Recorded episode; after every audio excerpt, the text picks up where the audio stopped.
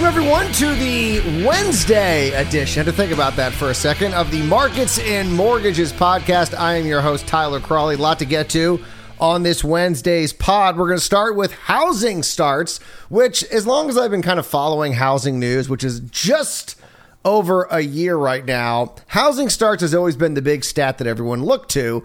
So when the housing data came out yesterday morning and it showed that housing starts had beat the forecasts and was up 6.3% month over month, that we'd be celebrating that. But for some reason, the press, as they like to do, focused on the negative aspect of the report, saying, oh man, look at building permits.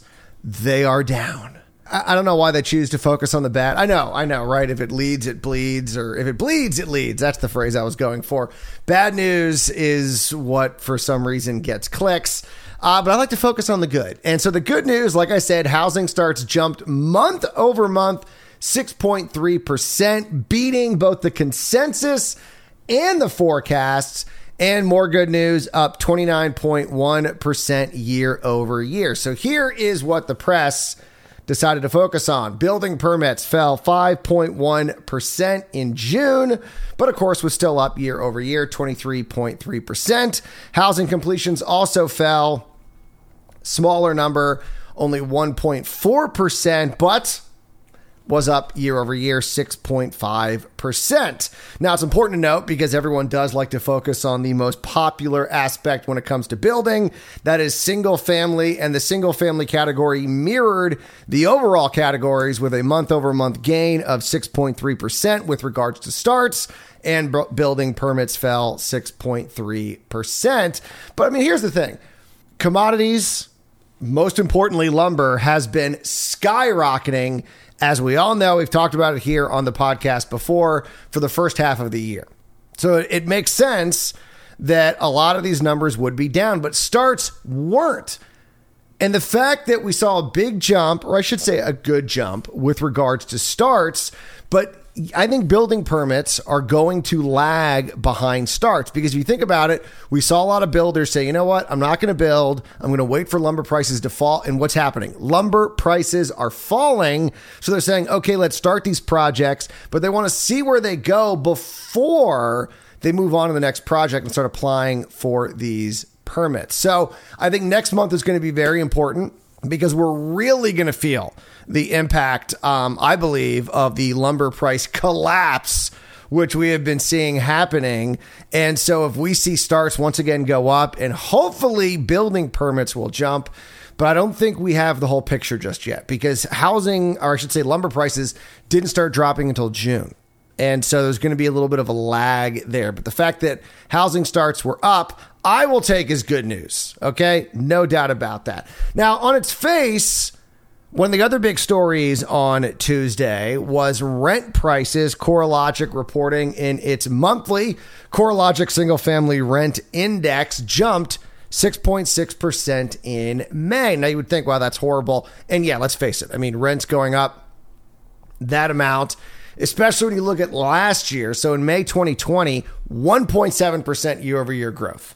Now, you would have thought that number might have been negative because we were still kind of in the thick of it with regards to COVID. But now here we are looking at 6.6%. But here is the silver lining that I found in the data, and that is the price growth showed a direct correlation with incomes, meaning the most expensive rents saw the biggest jump in prices, not just the biggest jump, but also the biggest jump in in, in price growth so a higher percentage.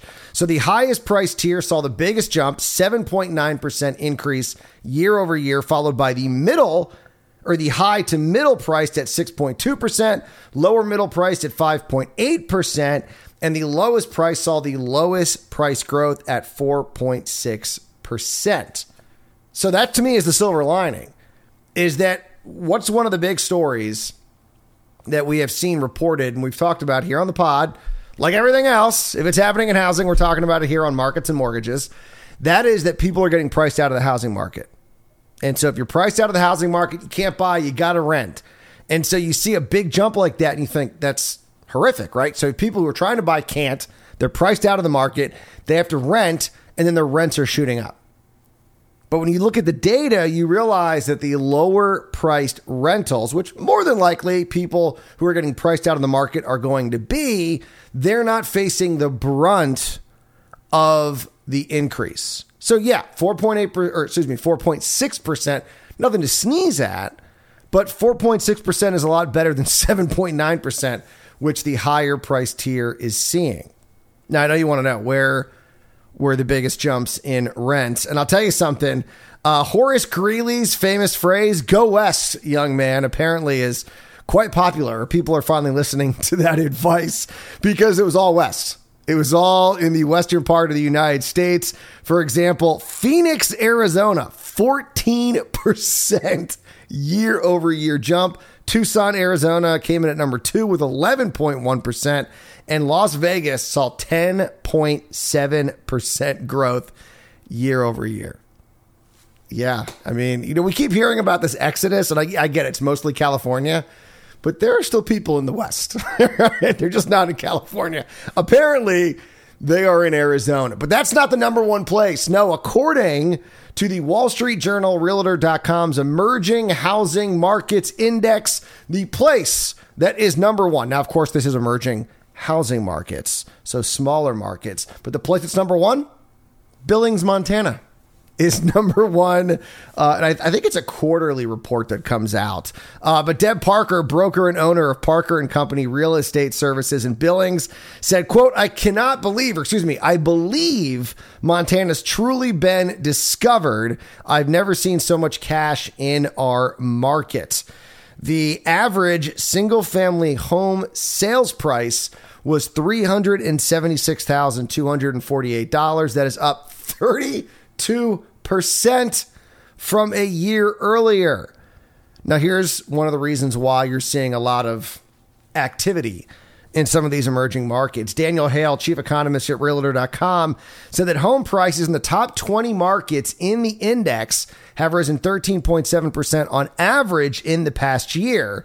And this beat the 8% rise for all 300 areas they look at in the index. But he also noted that the top 20 areas still had a lower median listing price than the market overall. And that's something that's kind of fascinating about what's happening in housing is that usually when we talk about hot housing markets, it's it's places you know like Las Vegas uh, or places in California, and sh- sure those places are seeing a lot of growth, but usually it's the coasts and then Middle America gets left behind. But what we have seen with this market time and time again, this is being reported over and over again, is that Middle America is participating and in some cases leading this hot housing market. We've talked before about the data that shows that some of the lowest priced homes are the ones that are seeing the most appreciation. And in fact, some high end neighborhoods in this country are actually seeing depreciation.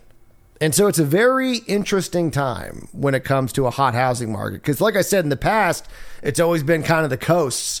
But yeah, I mean, they're still doing well, but you're really seeing some tremendous growth in these emerging markets. That's why this index was created recently with uh, the Wall Street Journal and Realtor.com. All right, short podcast today. I will talk to you guys tomorrow. You guys enjoy your Wednesday. And remember, don't wait to buy real estate. You buy real estate and wait.